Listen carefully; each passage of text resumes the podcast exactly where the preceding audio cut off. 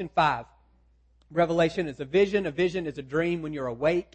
All kinds of symbolism, really hard to hunt down uh, the meaning in Revelation. We're not going to get into the weeds this morning. We're just going to look at some of the big picture things going on in this chapter, starting in verse 1. Then I, uh, I is John, he's the author of this book, saw in the right hand of him who sat on the throne, that's the Father. You can read chapter 4 to get a description of him. So John sees a vision of the Father sitting on the throne.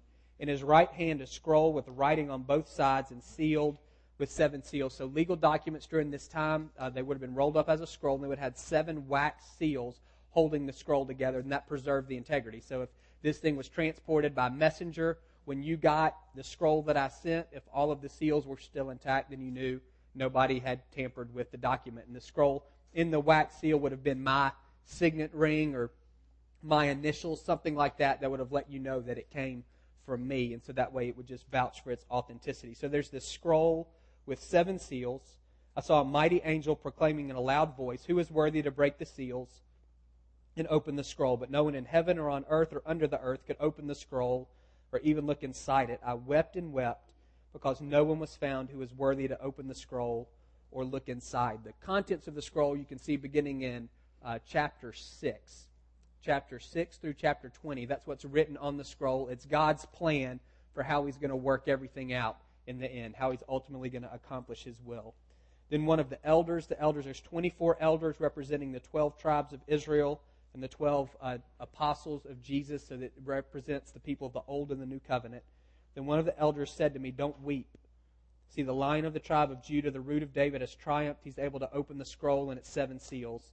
Then I saw a lamb looking as if it had been slain, standing in the center of the throne, encircled by the four living creatures and the elders. He had seven horns, that stands for being all powerful, and seven eyes, which are the seven spirits of God sent out into all the world. That's uh, referring to the Holy Spirit. He came and took the scroll from the right hand of him who sat on the throne. And when he'd taken it, the four living creatures and the 24 elders fell down before the Lamb. Each one had a harp. They were holding golden bowls full of incense, which are the prayers of the saints. And they sang a new song You are worthy to take the scroll and to open its seals because you were slain and with your blood you purchased men for God from every tribe and language and people and nation. You have made them to be a kingdom and priests to serve our God, and they will reign on the earth. Pretty straightforward what's going on here, again, without getting into the weeds. John sees a vision of heaven, and heaven is the throne. The Father's on the throne, and he has a scroll, and that scroll is uh, kind of, in our terminology, it's a, it's a legal document. It's saying, This is what I'm going to do. Here is my will spelled out. Here's how I'm going to right every wrong. Here is how I'm going to deal with all of my enemies sin, Satan, death. Here's how I'm going to deal with the wicked, those who are not in relationship with me. Here's how I'm going to vindicate the righteous, those who are in a relationship with me. And here's how I'm going to redeem this creation that I've made. That's what all, that's what's written on the scroll. Again, if you read through Revelation 6 to 20, that's what it's about. It's about God redeeming all of creation, dealing with his enemies, dealing with those who have not been in relationship with Him, who are the wicked, and dealing with the righteous. So that's what's going on. The Lamb, who is Jesus, takes this scroll, and then beginning in chapter 6, he opens it, and um, everything kind of follows from there. What I want to look at this morning is who this Lamb is. Who is Jesus as we see him in Revelation chapter 5? There's a couple of things that jump out to me. The first thing you see is that he's a lamb it says, Well, I saw a lamb looking as if it had been slain. Down in verse 9, you are worthy to take, the, to take the scroll and open the seals. Why are you worthy? Because you were slain. That idea of being slain ties back to Exodus 12. Uh, the Jews are in slavery to Egypt. Um, God is delivering them through Moses, the, the final plague, the tenth plague. Um, Jesus, uh, God says to Moses, You need to tell everybody they need to kill a lamb. It needs to be one years old and then put the blood on the doorposts of your house because an angel of death is sweeping through tonight. And anyone who has blood on their door, this angel will pass over their house. That's why it's called the Passover meal. The blood of this lamb is a substitute for the blood of your firstborn. The firstborn in all the Egyptian households was, were killed that night, but the firstborn in the homes of the Jews were passed over. This, blood, this lamb was a substitute, a sacrifice for them. And that's what Jesus, that's who Jesus is in this picture. He was the lamb who was slain. He's worthy because he was slain. He's a sacrifice, a substitute for us. John the Baptist, when he sees Jesus, says, Behold the Lamb of God who takes away the sins of the world. Any Hunger Games? Anybody? One, two. Kids? Any of y'all Hunger Games people? We don't let our kids read them either.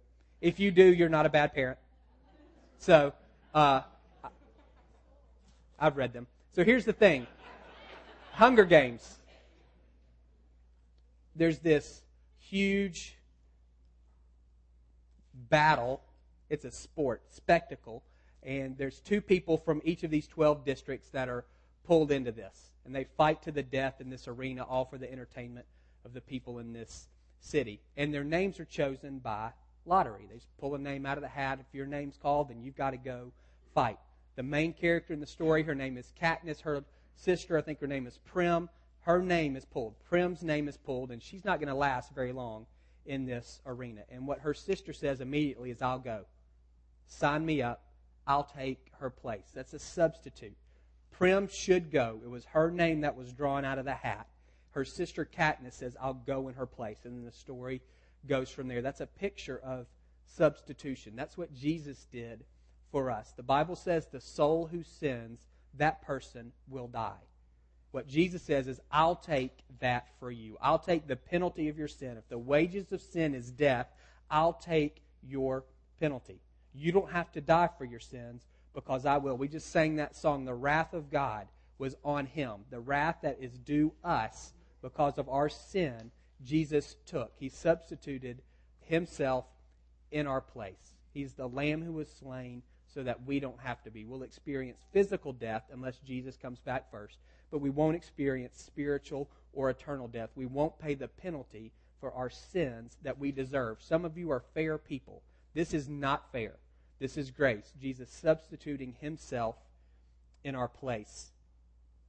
You see also it says about this lamb that with your blood you purchased men for God. That idea of purchasing men uh, in war during these times, the victorious army would take uh, soldiers captive, POWs, you know, bring them back to their city, and the expectation was the losing nation would then buy these slaves or buy these men out of slavery. They would buy these POWs back and bring them home. That's the picture for us of what Jesus did. He says in John 8 that uh, he who sins is a slave to sin. If you've been uh, in our church over the past six or seven weeks during Lent, we've talked about setting our Hebrews 12:1, setting ourselves free from the things that hinder us and entangle us, the things that can tend to master us. We can become slaves to those type of things, to selfishness, to fear, to doubt, to worry, to any form of sin. We can become a slave to those things. And what Jesus' death did, his blood paid the price for us. It ransomed us out of captivity. You ever bounced a check?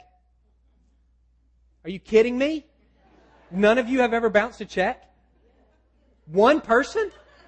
Y'all are unbelievable. one person at 7 o'clock bounced a check, too. Y'all are way better than me. You don't let your kids read the Hunger Games, and you don't bounce checks. Unbelievable. So I bounced one, and I bounced it to a church. How about that? I bounced my tithe check. So I thought that might be a double whammy. Not only was I, I didn't know if like I bounced it to the church and I bounced it to God. I didn't know how all of that worked out. The cross is a check written I'm paying for your sin. I'm ransoming you out of captivity. Easter demonstrates that the check cleared. That's why the resurrection is so important. Without the resurrection, we've got nothing. It means Jesus just died as a martyr. He died for a good cause. The resurrection shows that he died as a Savior. He died for us. He rose again. The check cleared. It was good. His blood was sufficient, not just to be a substitute for our sins, but also to buy our freedom. Don't think, don't push the metaphor too far. Did he pay the devil or did he pay the father? That's pushing it too far to try to figure that out. What we need to see is we're in slavery to sin, whatever that looks like. For some of us, it's addictive behaviors. For some of us, it's, again, it's worry or it's fear. For some of us, it's doubt. We, we've been set free from all of those things because of the blood of Jesus. And Easter demonstrates the check cleared. He's paid enough for you to be free. Verse 5, it says this John is weeping. He's saying, Who can open this scroll? Don't weep. See, the lion of the tribe of Judah, the root of David, has triumphed. This is one of the elders, one of these angels, talking. Genesis 49:10 says the scepter will not depart from Judah nor the ruler's staff from between his feet until he comes to whom it belongs and the obedience of the nations is his. There's this idea the Jews saw this as a prophecy or a prediction of the Messiah that he would come from the tribe of Judah, one of the 12 tribes of Israel. Isaiah 11 says this, a shoot will come up from the stump of Jesse, from his roots a branch will bear fruit. In that day, the root of Jesse will stand as a banner for the peoples. The nations will rally to him, and his place of rest will be glorious. Again, that was something that the Jews saw as a prophecy or a prediction of the Messiah. Both Genesis and Isaiah, those are political verses. They're talking about a king.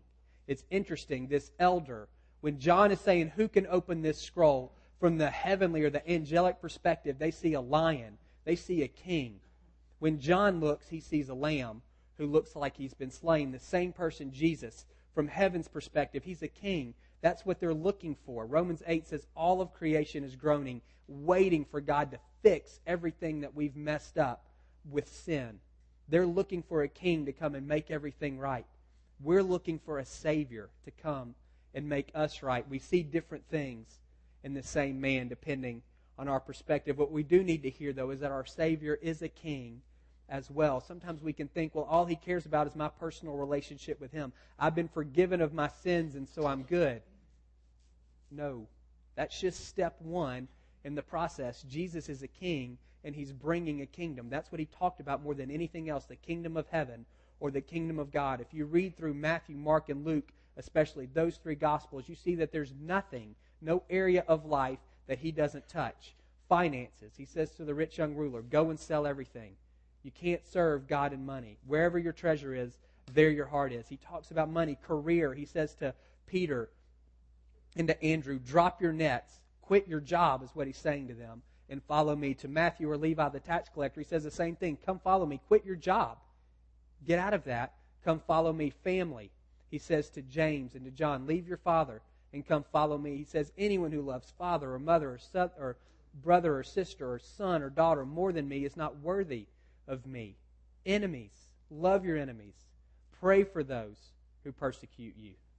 That's what he, tell, he tells us work relationships, leader and follower, boss, employee, however you want to see that. First is last, last is first, greatest is the one who serves. Civic life, he says, give to Caesar what Caesar's and to God what's God. Religious life, he tells us how to pray, how to fast, how to give.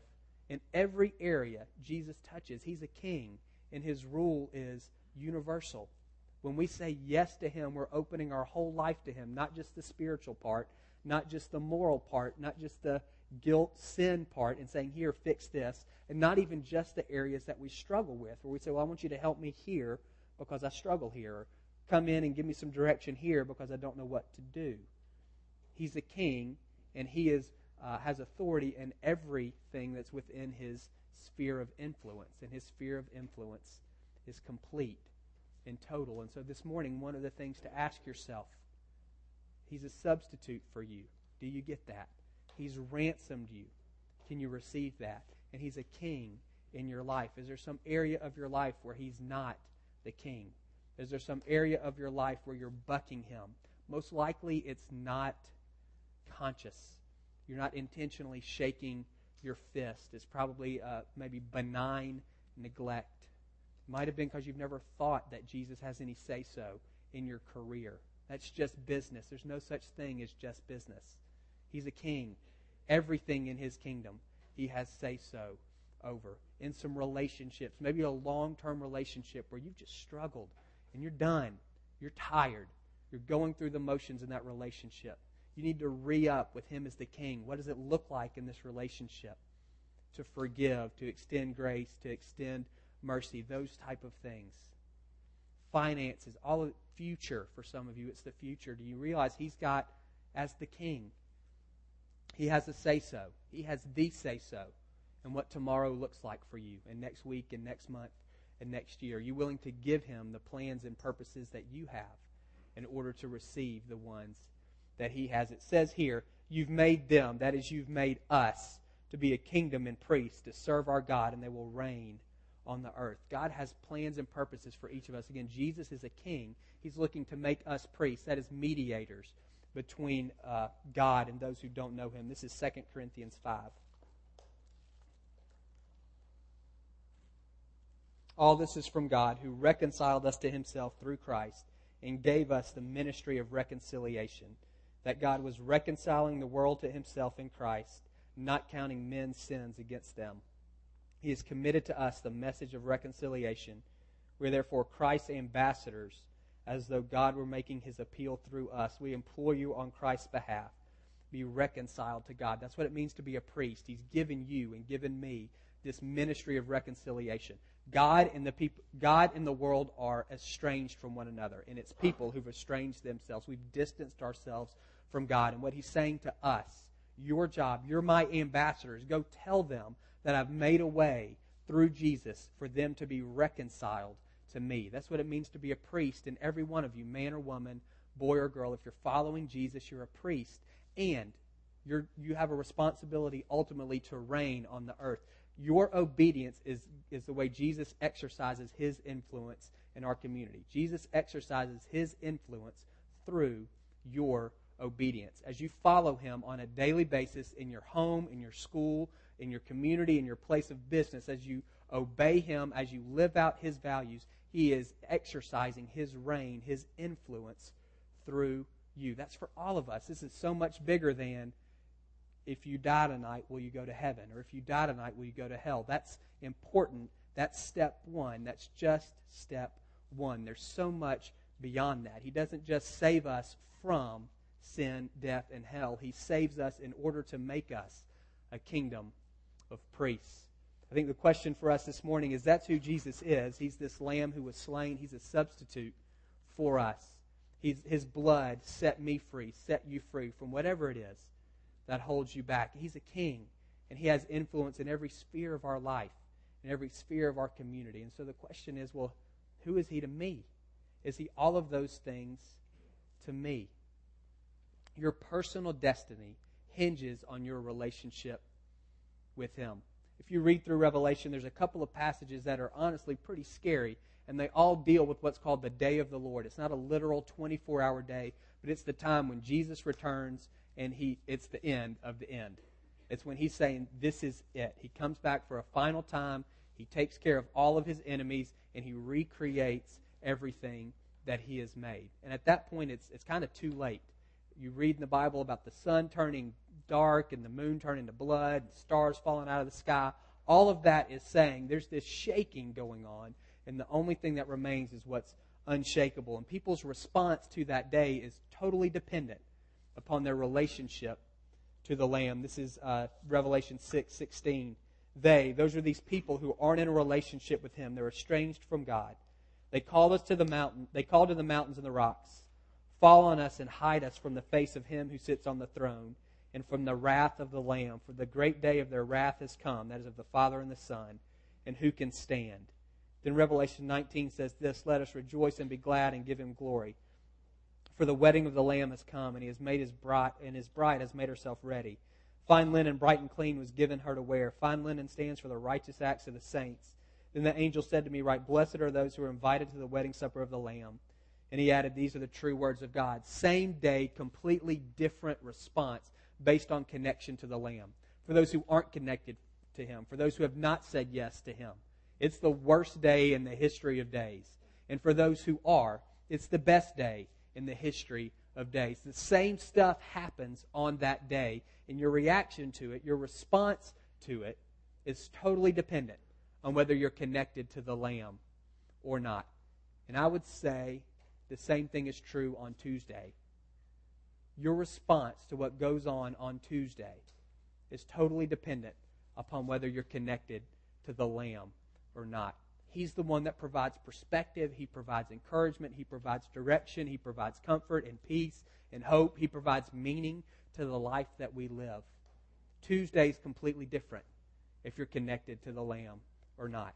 And so is next Thursday, and so is 2015, and so is the day of the Lord all of those things. It's, it's the circumstances are what they are. And in many cases, we're powerless to change those one way or the other. But we're connected to one who can. And we're connected to one who can provide meaning for those things. It all depends on your relationship with the Lamb. Luke 15 is a great chapter. Three stories, all communicating the same point.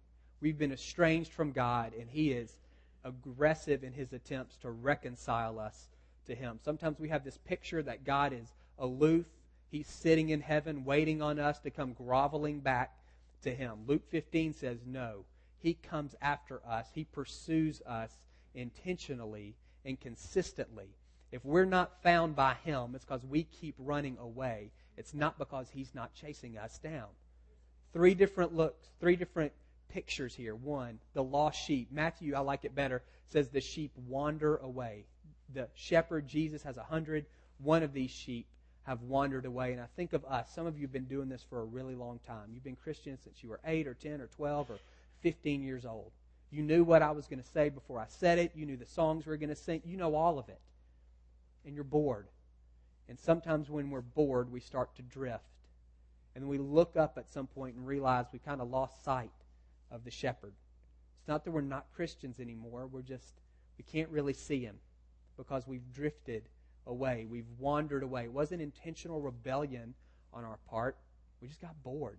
We got distracted by other things. That's another reason we wander. Sometimes we get distracted. I would say, particularly, a crisis can cause us to uh, become distracted. It gets it, it's front burner. It's what's right in front of our face. Is this massive issue that's requiring so much of us emotionally and spiritually and physically, maybe even relationally? We're putting everything we've got into putting out this fire or dealing with this crisis, and Jesus can kind of recede to the background. And then the crisis is handled one way or the other. It resolves, and we wreck. We realize I can't even see him anymore. I've wandered away. Busyness can cause us to wander. Good stuff that we're doing that just causes us to drift from him. I wonder this morning if any of you would say, I'm a that's me. I'm a lost sheep. I've wandered. And what you need to hear is, He comes after you. You don't have to find your way back home. All you have to do is say, I'm lost. And He will be there to rescue you. Second picture is this lost coin. There's this lady, she's got 10 silver coins. She loses one, sweeps her house until she finds it. Coins are inanimate. When I think of these lost coins, I think of people, they just don't know. They're ignorant. They've never heard the gospel. I don't mean ignorant in a negative way, just never heard the gospel never had it explained to them, don't know what they don't know. That maybe some of you this morning, you'd say, Yeah, I'm not really close to God, but I don't even know what you're talking I don't know how to get from, from me to Him. I don't even know what you're talking about. This is all new to me. And what you need to hear is God is pursuing you as well, and He'll communicate His heart for you and the truth of the gospel to you in a way that you'll understand. This idea that you need a Savior and He is it. He can communicate that to you if you'll ask. Luke 15 ends with the story of two sons. You've heard this story before. There's a younger son who's just a flat out rebel. Asks his dad for his inheritance, takes it, and goes and blows it on wild living. Realizes he can't sustain himself. He's hungry, beat up, and so he comes home and he's got his I'm sorry grovel speech. All of it is prepared to come back. His father sees him on the road, runs out to him, before the guy can even get into the speech, he cuts him off. I don't want to hear it. Here's a robe. Here's a ring. We're having a party because what was lost has been found. My son who is dead is home. He's alive. For some of you, if you were honest, that's you. You're just a flat out rebel. That's who you are. You want to find out every you learn everything the hard way. It doesn't matter what your parents tell you, it doesn't matter what your friends tell you. You're going to figure it out on your own and you live that way. And that's good in some cases, not so good in others. And if you were honest with yourself, you would say, That's me. I've tried to do this thing on my own. You might not have this list of heinous sins that you've committed, but you've lived your life apart from Him and said, I'm going to do this my way. I'm going to figure this out on my own. At some point, life will whip you. And when it does, you need to know you don't have to come all the way home. You just start walking, and he's there. The father met this rebellious son who had humiliated him in front of his entire town, made it just awful what he did to him in terms of reputation in this culture. The father meets him on the road, runs to him. Dads don't run in this culture. He runs to him and embraces him and pulls him in. If that's you this morning, if you're a rebellious son or daughter, know that is his heart for you. You don't have to clean yourself up. You don't have to prepare the speech. You don't have to give any re- you don't have to do any of that. You just need to say I want to come home and he'll pull you in. Some of you may relate more to the older brother in that story. On the outside, everything looks good. He's a rule follower, he's a good kid, he's always done the right thing. He's obeyed his dad to the letter for the whole entirety of his life. But his heart is distant from his father. He sees himself as a servant, not as a son. In his mind, he's been working for his dad. Therefore, his dad owes him certain things. It's a business relationship. It's not father son. It's master, slave, employer, employee. He sees it as a transactional type deal. And what he says to his father is, I can't believe you would do this. This kid, our brother, he humiliated you, and now you're bringing him back in, throwing this huge party. You've never done a thing for me. I've slaved for you, that word. I've slaved for you my whole life. You've never even thrown a small party for me. Just like the father goes to the rebellious son on the road, he also goes to the older brother the self righteous one. He goes to him in the backyard and says, Please come in this house. And that's what he says to you. Some of you have grown up in church. You've been in church your whole life, and you are a wonderful person. Outwardly, you've done it. Everything's put together. You read your Bible, you say your prayers, you go to church, you go to small, you do all of that stuff. And you're doing it all from the mentality of a servant. I'm going to do this, and then God's going to owe me. When I need Him, I'm going to be able to cash in my chips because I've done all of this service all of these years. You're missing it. It's all grace. That's what the elder brother didn't get. It's grace. You don't deserve anything. I don't deserve anything. And everything the Father has is mine. Not because I deserve it, but because I'm His Son.